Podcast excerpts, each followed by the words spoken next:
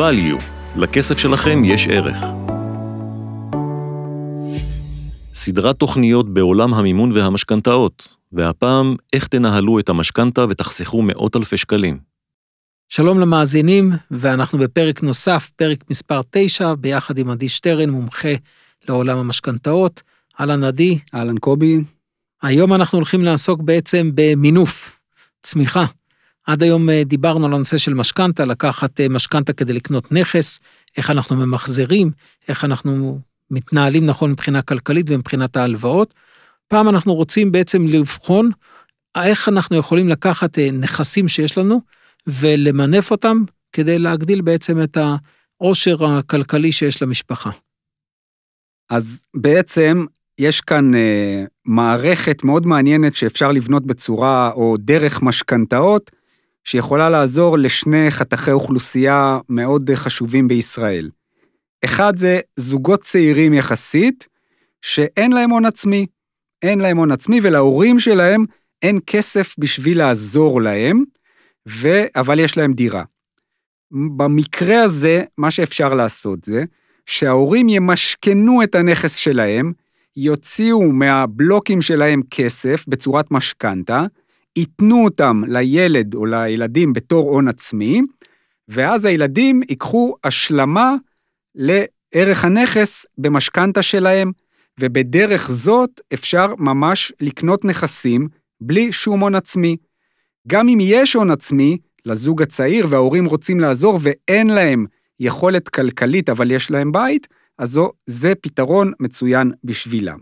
כמובן צריך אה, לחדד את העניין, את הנקודה, שהזוג צריך שוב פעם לבחון את יכולת ההחזר שלו, כדי לא לרוץ ולקנות אה, אה, דירה, שבעצם הוא לקח משכנתה של, על חשבון הנכס של ההורים, עוד משכנתה שלו, ואז הוא נתקע בלי יכולת להחזיר.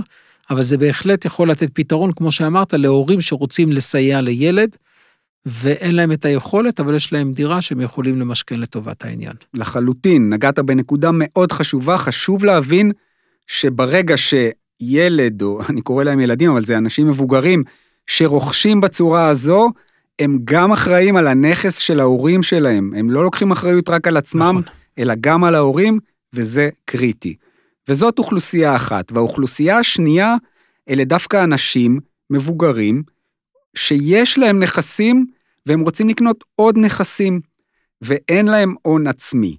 איך הם עושים את זה? מאוד פשוט. לצורך הדוגמה, יש זוג מתגורר בנכס ששווה 2.5 מיליון שקלים ללא משכנתה.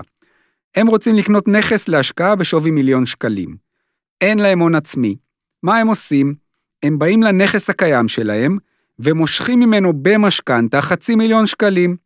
הולכים לנכס החדש, שזה הנכס להשקעה, וכמו שאתם כבר יודעים, ייתנו להם עד 50 אחוז, ויקחו עוד 500 אלף שקלים מהנכס הזה, וביחד הם פשוט יכולים לקנות עוד נכסים ועוד נכסים ללא הון עצמי. וכן, גם פה מאוד מאוד חשוב להבין שהמשכנתאות האלה גדולות, ולאו דווקא השכר דירה של הדירה להשקעה יכול להחזיר את כל המערכת הזאת, ולכן צריך לבחון את זה ברמה הכי מקצועית שיש, אבל כן, זו דרך מצוינת למנף, להתמנף, לגדול ולצמוח. אז אה, אני, אני קורא לזה בעולמות שלי, בעולמות הפנסיה, בעולמות הביטוח, פנסיה נדל"נית. אנחנו יודעים שהתחום של הפנסיה, בגלל המון סיבות, ונגענו בהם בפודקאסטים שנגעו בתחום של החיסכון הפנסיוני שערכתי, שאנשים יגיעו לפנסיה עם פחות כסף ממה שהם התרגלו לחיות. בשפה שלנו זה נקרא הפער הפנסיוני, זאת אומרת, כמה הרווחתי לעומת כמה שאני אקבל פנסיה בגיל פרישה. ופנסיה נדל"נית, זאת אומרת עוד נכס שיניב לנו בגיל פרישה, עוד הכנסה של 3,000, 4,000, 5,000 שקל כתוצאה משכירות, יכול להיות באמת אה, מוצר שהוא משלים ומאוד נכון, כמובן, כמו שאמרת, עם כל הסייגים לעשות את זה בליווי של איש מקצוע, לראות שאנחנו עושים באמת את הדברים ואנחנו מסוגלים אה, להתמודד. אני ברשותך אה, רוצה לנגוע אולי בעוד נקודה, שאתה בטח מכיר אותה, מושג שפחות נפוץ בישראל, שזה נקרא משכנתה הפוכה. משכנתה הפוכה זה בעצם אה, אנשים שמגיעים לגיל פרישה, גיל 65, 70, 75, יש להם נכס ששווה לצורך העניין מיליון, מיליון וחצי, שני מיליון שקלים, אבל המשכנתה שלהם היא נמוכה. סליחה, הפנסיה שלהם נמוכה. זאת אומרת, אין להם משכנתה על הבית, הם חיים בנכס ששווה, הם לא רוצים לעזוב את הבית כי הוא נוח להם, הוא טוב להם, זו סביבה שהיא טובה להם, והפנסיה שהם מקבלים כל חודש היא נמוכה ומקשה עליהם את החיים. גם פה יש אפשרות להגיע, אה, נכון להיום בחברת כלל, אוטוטו ממש בימים אלה בחברת הראל, בנק המזרחי פתח איזשהו משהו גם בסגנון הזה, אבל בצורה טיפה שונה, ולקחת בעצם סכום מסוים, שהסכום הזה לא צריך להחזיר אותו בשוטף, ורק לאחר פטירת ההורים, אחרי 120, מוכרים את הנכס, ואפשר להחזיר את הסכום שנלקח לבינתיים.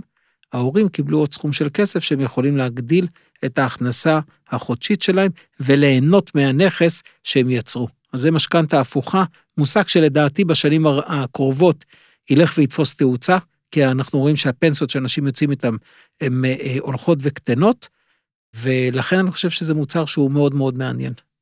לחלוטין, האמת שהסברת את הכל, בן אדם מבוגר או זוג מבוגרים, שאין להם כסף לחיות כמו שהם רוצים לחיות, פשוט ממשכנים את הנכס שלהם, מקבלים כסף, בסופו של דבר, לאחר שהם הולכים לעולמם בשיבה טובה, היורשים שלהם, יש להם שנה למכור את הנכס, או שהם יכולים להחזיר את החוב שנצבר, ולקבל את הנכס לרשותם.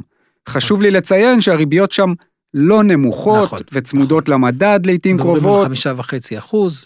ו- ובדרך כלל הנכס אה, כמעט נעלם מהסיטואציה הזו, אבל בסופו של דבר זה מאפשר להם לסיים את החיים שלהם בצורה הטובה ביותר. זה הכי מכובדת. אז כמובן, כמו כל מה שדיברנו, תמיד להתייעץ, להתייעץ עם אה, איש מקצוע, לקבל את התמונה האובייקטיבית, לקבל את התמונה הרחבה, ולהתנהל נכון, לתכנן נכון, לנהל את הדברים, אנחנו לא שמים דברים על טייס אוטומטי. אז אה, מה נותר לי בפרק האחרון להגיד לך תודה רבה. העשרת אותנו, נתת לנו המון כלים, המון ידע, להתנהל פיננסית נכון. עדי, תודה רבה. בכיף, תודה רבה.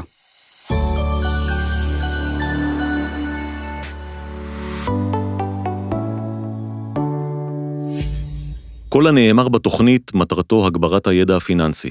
לצורך בחינת המלצות מותאמות באופן אישי, חובה להתייעץ עם בעל מקצוע. אין לראות בנאמר בתוכנית המלצה אישית.